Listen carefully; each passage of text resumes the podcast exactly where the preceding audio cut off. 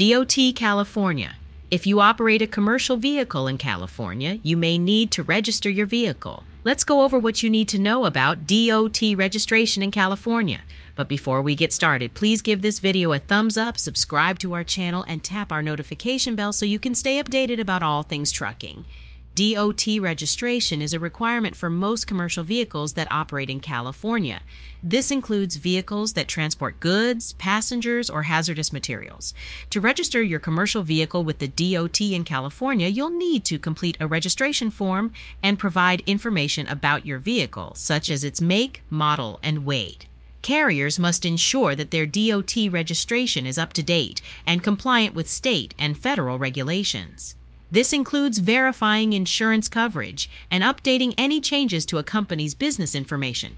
The California Highway Patrol, or C H P, D O T agent, and police are responsible for enforcing D O T registration requirements and conducting roadside inspections to ensure compliance. C H P officers are trained to conduct inspections and identify potential safety violations on commercial vehicles.